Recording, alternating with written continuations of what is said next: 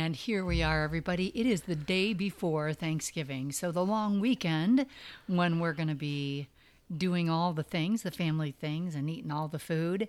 And I am here today with Neal Glatt. Happy Thanksgiving, Leslie. Happy Thanksgiving, Neal. It's it's it's that time. And it it's always that time when I have a million birthdays in November for our family and then we're rolling into you know, the Christmas season. So Yep. let's just take a minute to be thankful for this weekend and talk a little bit about gratitude. Yeah. Well, I, I hope for all of our friends who do snow plowing that you can be grateful for clear weather Amen. and uh, enjoy your long weekend because uh, we always hated when it snowed on Thanksgiving. I, I know Oh, that from my days doing it. But yeah, it's uh, it's the time of year to think about what we're grateful for. It is. And I mean, I think that foundationally, gratitude is one of those things that if you get it right, you get a lot right in your life. Yeah, uh, there's some interesting studies, but th- we won't talk about those right now. But let's Uh, but Let's- yeah, when I when when I considered what I was grateful for, right. uh, you Leslie showed up on the list. So how about that? I like that. I like it. Yeah. Good. It's uh, uh, you know it's it's uh, something that I'm bad at at letting people know um, how much I truly value them. So. Uh, it's it's nice to have a platform to do that with you here on the podcast. Yeah, this is, I mean, I remember back when um, I was working more full time and I, I was doing a presentation about emotional intelligence and about strengths and all those things. And I remember you come out up to, up to me and saying, I need this. I need to know more about this. And it's like, that's the kind of humility that allows for real learning. And it it's what makes coaching worthwhile when it comes to coaching professionals for sure. Yeah, I've certainly found that in in my mm-hmm. career, and mm-hmm. you know, even before I was coaching other people, just trying to grow a business and and have success in my career, I've always had these amazing coaches, and uh, you you taught me all about emotional intelligence and, and the strengths movement and rallying a team. You also, I don't know if you recall, introduced me to my speaking coach, or or gave me the idea to go find Yes. my speaking coach, which has helped me communicate effectively.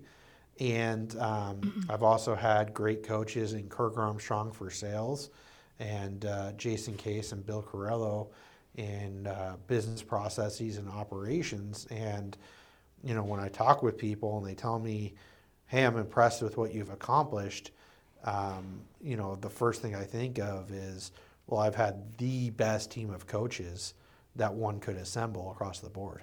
Neal, it, it is so important to be aware of this because one of the things that I've pulled out of my career in coaching is that there are a lot of people that think about changing or think, think about growing or learning, and they, they don't get past that phase. They mm. like to think about it or talk about it.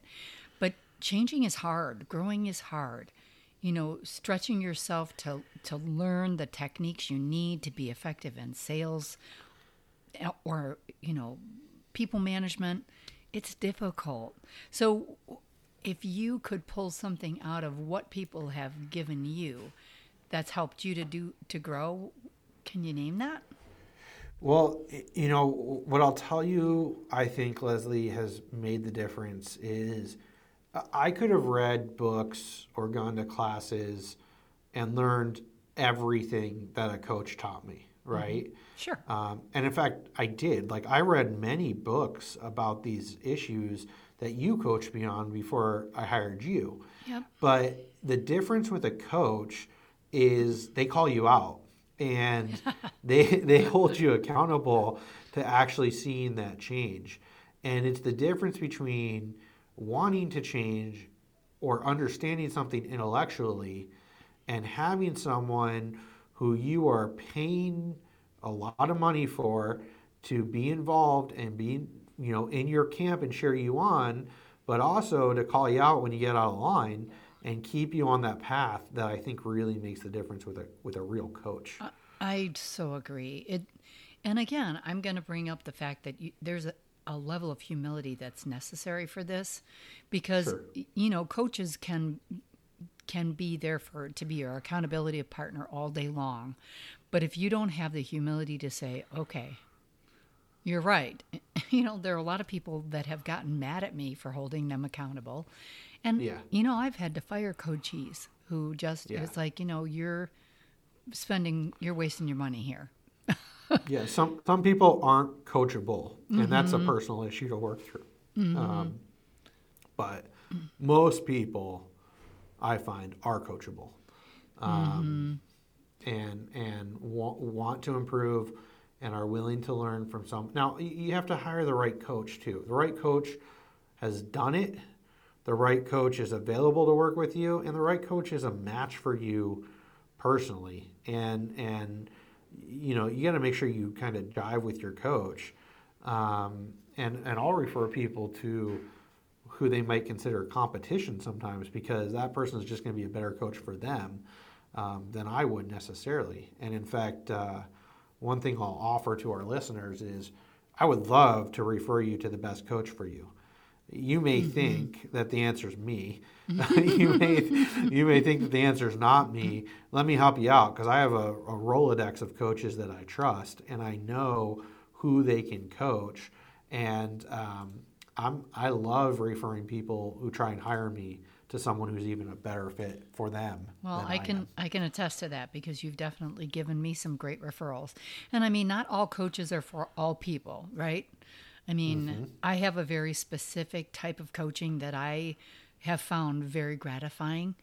Mm-hmm. And as a coach, it's just amazing to work with somebody one on one and watch them open up and into the person that they hope to be uh, or discover the strengths that they never knew they had um, but that may not be your thing. So, um, yeah, I can say you do have a lot of coaches. You've been able to find some great ones out there. Um, and there are a lot of different areas to be coached surrounding.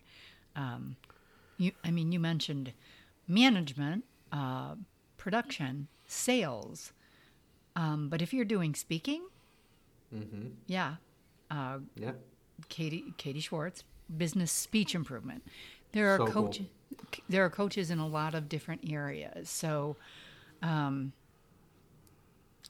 it it is something for which we can be very grateful for people who are skilled and dedicated to helping other people be the best version of who they they can be Yeah, absolutely. for sure. So, all right. Well, this is a, a good reminder of um, the time of year that we're in and the day we're going to celebrate tomorrow, and that's Thanksgiving.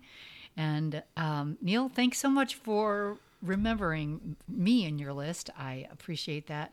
And for being that guide for so many other people as well.